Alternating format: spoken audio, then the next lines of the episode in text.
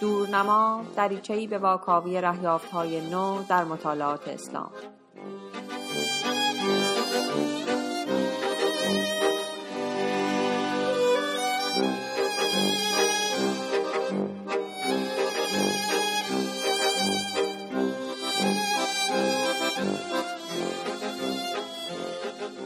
سلام خوش آمدید. این قسمت سوم از فصل سوم رادیو دورنماست و من فاطمه مصلح زاده هستم.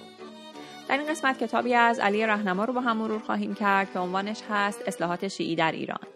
او در این کتاب آرا و افکار شریعت سنگلجی روحانی اصلاحگرای اواخر دوره قاجار و پهلوی اول رو تحلیل و بررسی می‌کنه.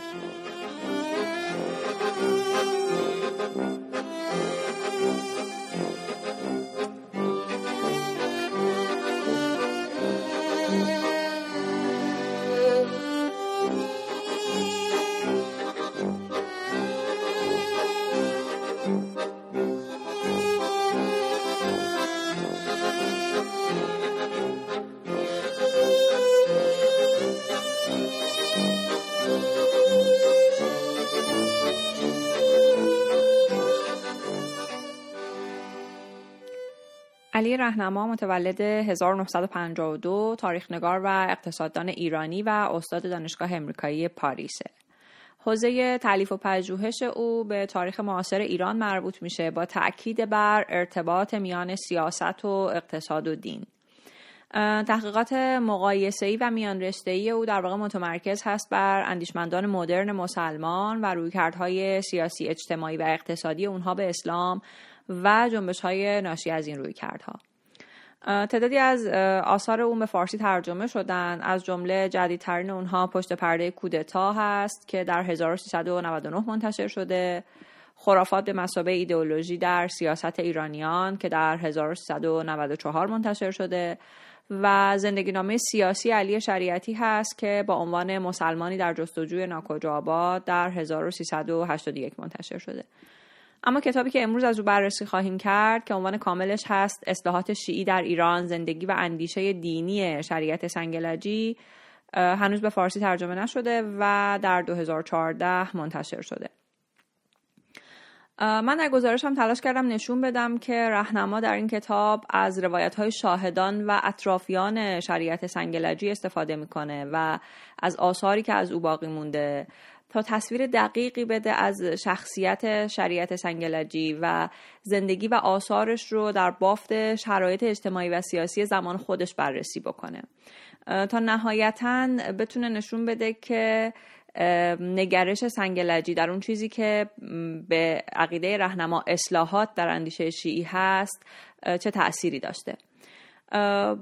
وقتی که محورهای فکری سنگلجی رو بررسی می‌کنه در واقع میشه گفت که از مواردی مثل توصیه به یادگیری علم و تکنولوژی اروپا اسم می‌بره از مبارزه با خرافات و عقاید قلووامیز درباره امامان شیعه اسم می‌بره و به مسئله تأکید بر مرجعیت قرآن در برابر حدیث اشاره می‌کنه. به نظر میاد که رهنما اندیشه های سنگلجی رو بیشتر وقتها در تقابل با دیدگاه مجلسی و مکتب اخباری می‌بینه.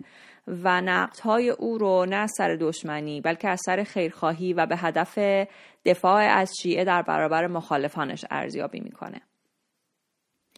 نویسنده در مقدمه کتاب اشاره می‌کنه که در برخی از نظریه ها اصلاحات شیعی رو یک نسخه برگرفته از اصلاحات پروتستانی مسیحیت دونستن. اگرچه که رهنما تایید می‌کنه که بین اندیشه های اصلاحی سنگلجی و لوتر شباهت های وجود داره اما توجه میده به اینکه این دو تا نگرش با هم تفاوت هم دارند و میگه که هیچ نشانه ای نداریم از آشنایی مستقیم سنگلجی با پروتستانتیزم.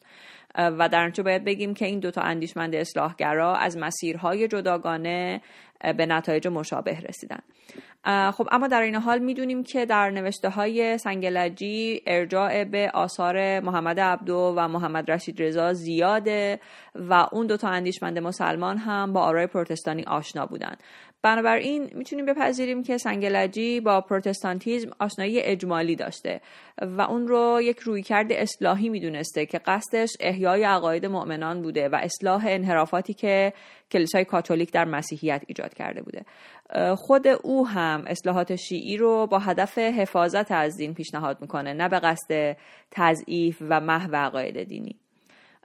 در واقع رهنما پنج اصل اساسی اندیشه پروتستانی رو با محورهای فکری سنگلجی مقایسه می‌کنه و نتیجه می‌گیره که هم تفاوت‌های بارزی دارن و هم یه شباهت‌هایی.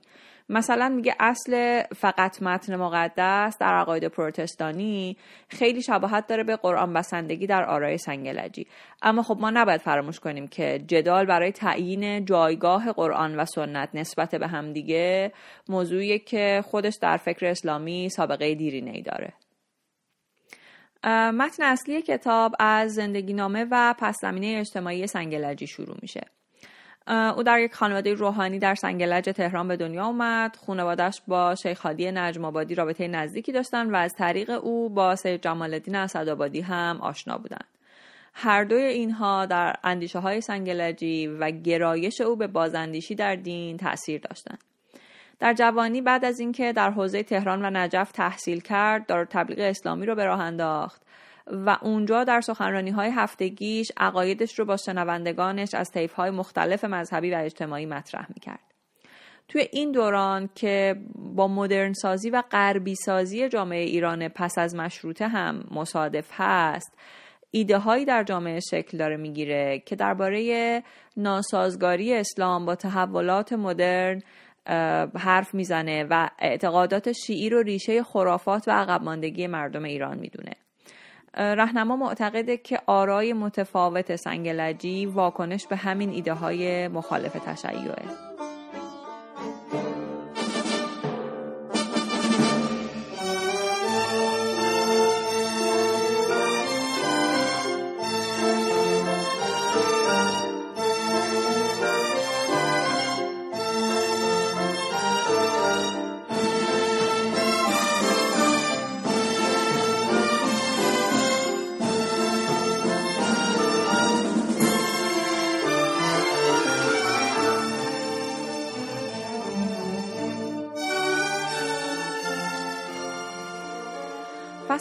کتاب درباره اطرافیان و مخالفان سنگلجیه نویسنده اول به کتاب رهبر گمشدگان نوشته علی نقی فیض الاسلام اشاره می‌کنه مترجم سرشناس نهج البلاغه که نام کتاب کنایه هست به مسلح کبیر یعنی عنوانی که پیروان سنگلجی درباره او به کار می بردن.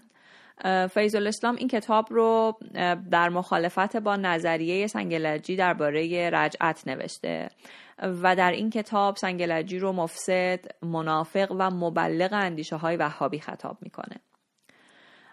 اثر دیگه که او ازش نام می‌بره کتاب کشف اسرار روح الله خمینیه که هرچند در رد اسرار هزار ساله علی اکبر حکمی زاده نوشته شده اما به افراد دیگری هم که به سنت ها و روحانیت شیعه تاختند اشاره می‌کنه. اونطور که رهنما میگه کسروی و سنگلجی در این کتاب در زمره افرادی قرار گرفتند که عقب ماندگی ایران نسبت به تمدن اروپایی رو ناشی از باور به تشیع و پیشوایانش می‌دونند. هرچند خود رهنما معتقده که این نقدها خیلی بر مواضع سنگلجی منطبق نمیشه و بیشتر به سخنان کسروی منطبقه. از نظر رهنما درسته که سنگلجی در نقد روحانیت با کسروی و حکمی زاده در یک جبهه قرار داره اما برخلاف اون دو نفر تا آخر عمر به مذهب شیعه معتقد میمونه و فقط در صدد اصلاحه نمی‌خواد که تشیع رو انکار بکنه. در ادامه این فصل نویسنده از مخالفت کسروی با سنگلجی حرف می‌زنه که اینو به عنوان شاهدی بر ادعای قبلی خودش به کار می‌بره که نشون بده این دو نفر با هم تفاوت موضع بنیادی داشتن. به این دلیل که کسروی تشیع و هر مذهب دیگه ای رو غیرقابل اصلاح می‌دید و تلاش می‌کرد اونو ریشهکن بکنه. اما سنگلجی برای اصلاح دروندینی تلاش می‌کرد. بعد از اون در فصل سوم کتاب نویسنده تلاش می‌کنه روش شناسی سنگلجی رو از آثارش استخراج بکنه و میگه که در کتاب توحید عبادت تاکید سنگلجی بر این اصله که در پس تمام احکام اسلام یک دلیل عقلی وجود داره. اسلام سنگلجی تغییرات سیاسی، اجتماعی و اقتصادی رو یک فرایند هماهنگ و پیوسته می‌بینه و تأکیدش بر نجات و سعادت فردی در نتیجه انجام عمل صالحه. به همین دلیله که شفاعت پیامبر و ائمه رو برای کسی که عمل صالح انجام نداده انکار می‌کنه و تنها راه نزدیکی به پروردگار رو عمل و اندیشه پرهیزکارانه می‌دونه و جایگاه ویژه‌ای برای شیعیان فقط به خاطر اینکه به این مذهب تعلق دارن نزد خداوند قائل نیست. در ارتباط با همین بحث فصل چهارم کتاب با عنوان تقدم قرآن موضع سنگلجی درباره قرآن و جایگاه اون رو در اندیشه اسلامی بررسی می‌کنه. سنگلجی معتقده که عقاید شیعی رو باید با تکیه بر قرآن بازبینی بکنیم. و هر اعتقادی رو که ریشه در قرآن نداره باید کنار بگذاریم. او در کتاب کلید فهم قرآن می نویسه که خدا به عقل آزادی مطلق داده تا منطق قرآنی رو درک بکنه و از تقلید شیوه های سنتی پرهیز کنه. به همین دلیله که او با ایده تحریف یا کاسته شدن از قرآن که از سمت اخباریان مطرح بوده مخالفت می‌کنه. نمیپذیره که عموم مردم توان درک معنای قرآن رو ندارن و کتاب خدا بدون احادیث امامان به کار نمیاد. از طرف دیگه با نفی توانایی مردم در درک قرآن توده مردم همیشه برای دریافت هدایت به علما وابسته میمونند اما او رابطه بین مجتهد و مقلد رو در جامعه زیر سوال می‌بره چون معتقده که در اسلام خداوند برای رابطه با بندش واسطه ای در نظر نگرفته. اون مفهوم ولایت روحانیان رو وسیله می‌دونه برای اعمال قدرت اونها در جامعه. و روحانیان رو متهم می‌کنه که به عمد قرآن رو به حاشیه روندن و اون رو با منابع دیگه جایگزین کردند چرا که می‌دونن قرآن با روش و طرح اونها در تضاده.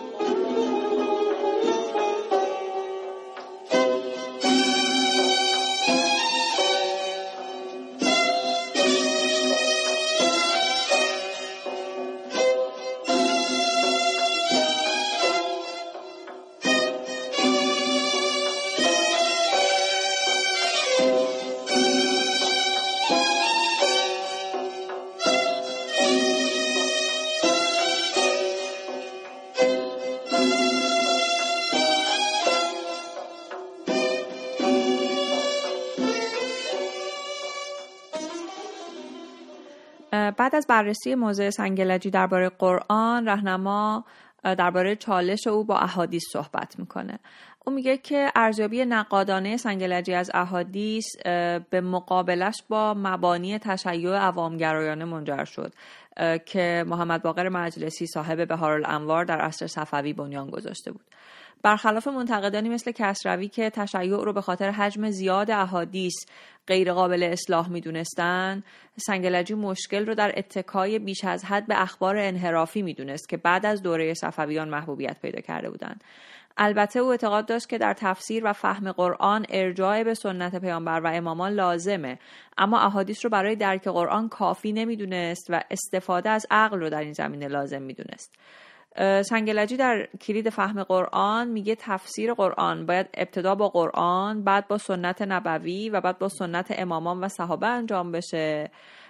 و همچنین اشاره می‌کنه که بعضی از روایت ها نه تنها با روح قرآن بلکه با سنت پیامبر و ائمه هم در تناقض هستند بعد به فرایند تاریخی گردآوری احادیث در قرن دوم اشاره می‌کنه و اینکه کتابت حدیث در صدر اسلام ممنوع بوده و این رو دلیلی به حساب میاره برای میزان زیاد جعل در بین احادیث. در واقع او معتقده که عده از منافقان حتی در زمان خود پیامبر تلاش می‌کردند که درون سنت اسلامی نفوذ بکنن و اخبار دروغین و غیر عقلی رو وارد اون بکنن تا از درون تباه بشه. موج دوم روایات جعلی هم با ظهور قالیان در سنت شیعی رخ میده.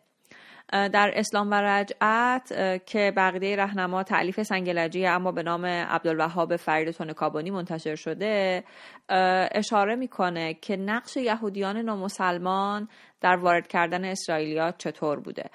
میاد به انحرافات مشابه بین اسلام و یهودیت استناد می‌کنه و نتیجه می‌گیره که این تحریف ها همشون از طریق احادیث جعلی وارد اسلام شدن.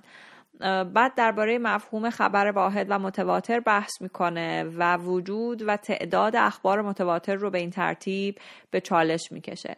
رهنما معتقده که سنگلجی با زیر سوال بردن صحت همه اخبار واحد و تمایز گذاشتن بین سخن پیامبر و حدیث تلاش می‌کنه تشیع رو از اتهامات امثال کسروی تبرئه بکنه و از طرف دیگه می‌خواد با کم کردن اهمیت احادیث به عنوان منبع فکر دینی با مکتب مجلسی هم مبارزه کنه. در فصل ششم کتاب که عنوانش هست عقل و اسلام نویسنده از این حرف می‌زنه که سنگلجی برای قانع کردن مخاطبان مدرنش تلاش می‌کنه نشون بده که اسلام دین خرد و منطق و یکتاپرستیه. البته که او به نقش پیامبر و وحی الهی در هدایت انسانها به سمت مفاهیمی که برای عقل قابل درک نیستند هم آن می‌کنه و هدایت پیامبر رو برای آزاد کردن ظرفیت عقلی انسانها و برداشتن های عقل لازم می‌دونه. رهنما خودش می نویسه که از نوشته های سنگلجی اینطور برمیاد که نقش دین آماده کردن بشر برای دوران تاریخی بوده که بتونه بر مبنای خرد خودش رابطش رو با خداوند آزادانه تنظیم بکنه و زندگی رو پی بگیره.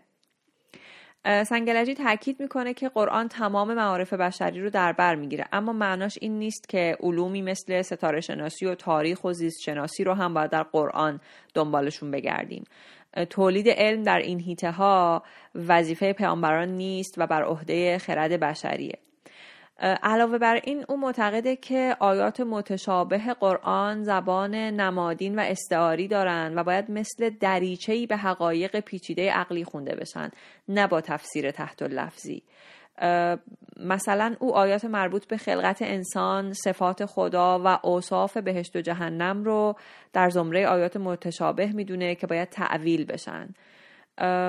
رهنما معتقده که این روی کرده سنگلجی رو هم باید در بافت تقابل او با آثار مجلسی بفهمیم که اونجا ما توصیف های مفصلی از درد و لذت انسان ها در جهنم و بهشت می‌بینیم.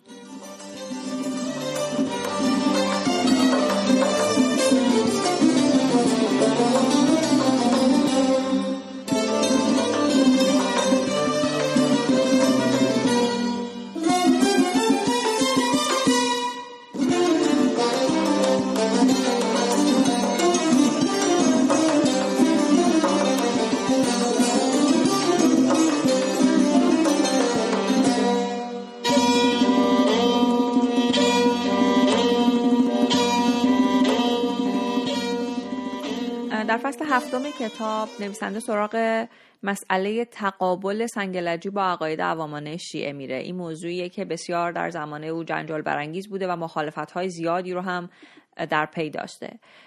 سنگلجی برای پاکسازی شیعه از عقاید مهم به مخالفت با مفاهیمی می‌پردازه که در تضاد با توحید می‌دونسته. او توحید رو در دو مرتبه تعریف می‌کنه. یکی توحید ربوبیت و یکی توحید الوهیت و میگه هر دوتای اینها باید در فرد مسلمان جمع بشه. توحید ربوبیت اعتقاد به خدای یکتاست. اما توحید الوهیت انعکاس این عقیده در عمل و عبادات فرده. سنگلجی معتقد بوده که خیلی از اعمال عوامانه شیعیان که از صفویه به بعد در ایران رایج شدن نقض توحید الوهیت و تحریف در دین هستند اون خرافات رو هم نوعی شرک می‌دونه و بعضی از عقاید شیعی رو از این دست به شمار میاره. از جمله اعتقاد به خواست ماورایی بعضی از دعاها یا انگشترهای خاص و عقیده به سعد و نحس زمانها. در این باره هم رهنما معتقده که ما باید سخنان سنگلجی رو در بافت تقابل با آثار مجلسی و شیخ عباس قومی بفهمیم. چون در آثار این دو تن می‌بینیم دعاهایی هست برای حل مشکلات مختلف از دردهای جسمی گرفته تا مشکلات مالی و همینطور مطالبی هست درباره تعیین زمان مناسب برای انجام کارهای مهمی مثل ازدواج. علاوه بر این در این بخش رهنما به نقدهای سنگلجی بر مفاهیمی مثل رجعت، شفاعت، غیبت امام عصر، نظر و توسل به قبور ائمه هم اشاره می‌کنه و در بیشتر این موضوعات دیدگاه های او رو در تقابل با دیدگاه مجلسی و در پاسخ به اون می‌بینه. این مخالفت های سنگلجی با بعضی از عقاید شیعی که در فصل های گذشته راجبشون صحبت کردیم او رو با اتهام وهابیگری روبرو می‌کنه. در فصل هشتم کتاب رهنما این ادعا رو بررسی می‌کنه و معتقده که هرچند ما شباهت های انکارناپذیری بین عقاید سنگلجی با ابن تیمیه و محمد ابن عبدالوهاب می‌بینیم اما تفاوت های بنیادی نظری روش شناختی و فقهی میان این آدم ها اونها رو در دو قطب کاملا مخالف قرار میده. بعد میاد بررسی موردی می‌کنه. میگه که محمد ابن عبدالوهاب در کتاب و توحیدش تأکید می‌کنه که باور حقیقی به یگانگی خدا باید در اعمال و عبادات فرد متجلی بشه. بعد برخی از مناسک رایج بین مذاهب اسلامی رو ذکر می‌کنه به عنوان مصادیق کفر و به این ترتیب حلقه مؤمنان رو مدام تنگتر می‌کنه. اما راهنما معتقده که این تعصب فرقگرایی مذهبی خشونت و عدم تحملی که در آثار ابن عبدالوهاب دیده میشه در افکار سنگلجی جایی نداره. در مقابل او تلاش می‌کنه که بین شیعه و سنی و حتی شاید بین باورمندان به ادیان مختلف نزدیکی ایجاد بکنه. باز او توضیح میده که اون چیزی که از نظر ابن عبدالوهاب کفره و جزاش مرگه از نظر سنگلجی مستاق شرک اسقره که خب در این دنیا مجازاتی نداره. از طرف دیگه اسلام ابن عبدالوهاب بر مبنای حدیث شکل گرفته در حالی که روی کرده سنگلجی مبتنی بر اولویت دادن به قرآنه و در درجه دوم هم او تکیش رو بر عقل می‌گذاره که ما در موضع ابن عبدالوهاب درباره استفاده از عقل نمی‌تونیم چیز دقیقی بگیم و موضع او مبهم و آشفته است. در فصل آخر کتاب نویسنده از میراث سنگلجی حرف می‌زنه. از نظر او سنگلجی به گروهی از روحانیات تعلق داره که سکوت در مقابل وضع جامعه رو در دراز مدت به ضرر شیعه می‌دونستند. البته که دیدگاه های او برای توده شیعه ایرانی در اون زمان بسیار نامعمول و جنجالی بود. رهنما می‌خواد تلاش های سنگلجی رو از یک طرف در بافت تقابل او با تفکر اخباری و سنتی ببینه و از طرف دیگه در بافت تقابل با نفی تشیع از طرف اصلاحگران ضد دین. او معتقده که سنگلجی با ادعای اینکه ایده های غیر از بیرون به تشیع تزریق شدن تلاش می‌کرده بین عقاید شیعی و نسل جدید ایرانیان تحصیل کرده پل بزنه. سنگلجی همواره به عقاید شیعه اونطور که خودش می‌فهمید معتقد موند و تلاش کرد بحثش رو از طریق تکیه به قرآن پیش ببره. و همین موضع سنگلجی به عنوان منتقد و همزمان مدافع تشیع کار رو برای مخالفانش سخت تر می‌کرد. در نهایت رهنما معتقده که اندیشه های سنگلجی پس از مرگش درست معرفی و تکمیل نشده. اما روش او بر مدرنیست های بعدی که قصد اصلاح فکر شیعی رو داشتن تاثیر قابل توجهی گذاشته. در جنبندی این گزارش می‌تونیم بگیم که موضع همدلانه نویسنده با شریعت سنگلجی در سراسر کتاب مشخصه. اما این همدلی منجر به شعار زدگی نمیشه و کتاب پر از استناد به نوشته های سنگلجی یا سخنرانی های چاپ شده او در مطبوعات زمان خودش. در بین مطالعات به زبانهای اروپایی قبل از رهنما پژوهشگران دیگری هم به بررسی و تحلیل اندیشه ها و آثار سنگلجی پرداختن. از جمله یان ریشار فرانسوی که رهنما در کتاب خودش گاهی به مقاله او هم ارجاع میده و با نگاه کلی او توی اون مقاله همسویی داره. اما بعضی از آثار به زبان فارسی هستند که تحلیل های متفاوتی با تحلیل رهنما ارائه می کنند و در اونها سنگلجی شخصیتی وهابی یا بابی یا دست کم متأثر از این اندیشه ها معرفی شده. طبیعتا بر کتاب راهنما مثل هر اثر دانشگاهی دیگری نقدهایی نوشته شده و اشکالاتی بهش وارد شده.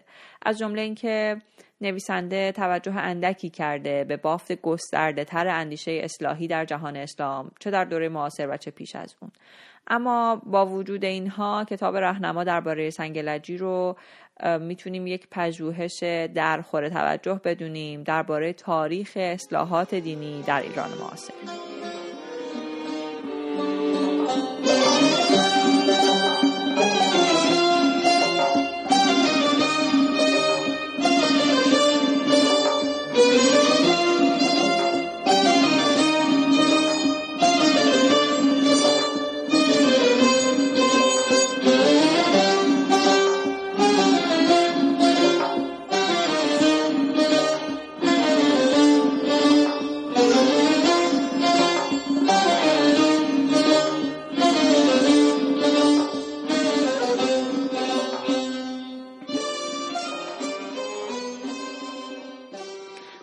مقاله و منابع بیشتر مربوط به اون رو می‌تونید در وبسایت ما با آدرس دورنمامگ.ir ببینید و هم مثل گذشته در کانال تلگراممون با آدرس ادساین دورنما با دوتا او و دوتا آ لینک هر دوتا در توضیحات این اپیزود قرار داده شده و می‌تونید از اون طریق پیداشون کنید. می‌تونید از طریق وبسایتمون یا از طریق اینستاگرام یا توییتر دورنما با ما در ارتباط باشید. و لطفا اگر رادیو دورنما رو میپسندید ما رو به دیگران هم معرفی کنید. قطعاتی که شنیدید از آثار مرتزا نیداوود و مرتزا هنانه فرامرز پایور و ابوالحسن سبا انتخاب شده بودند.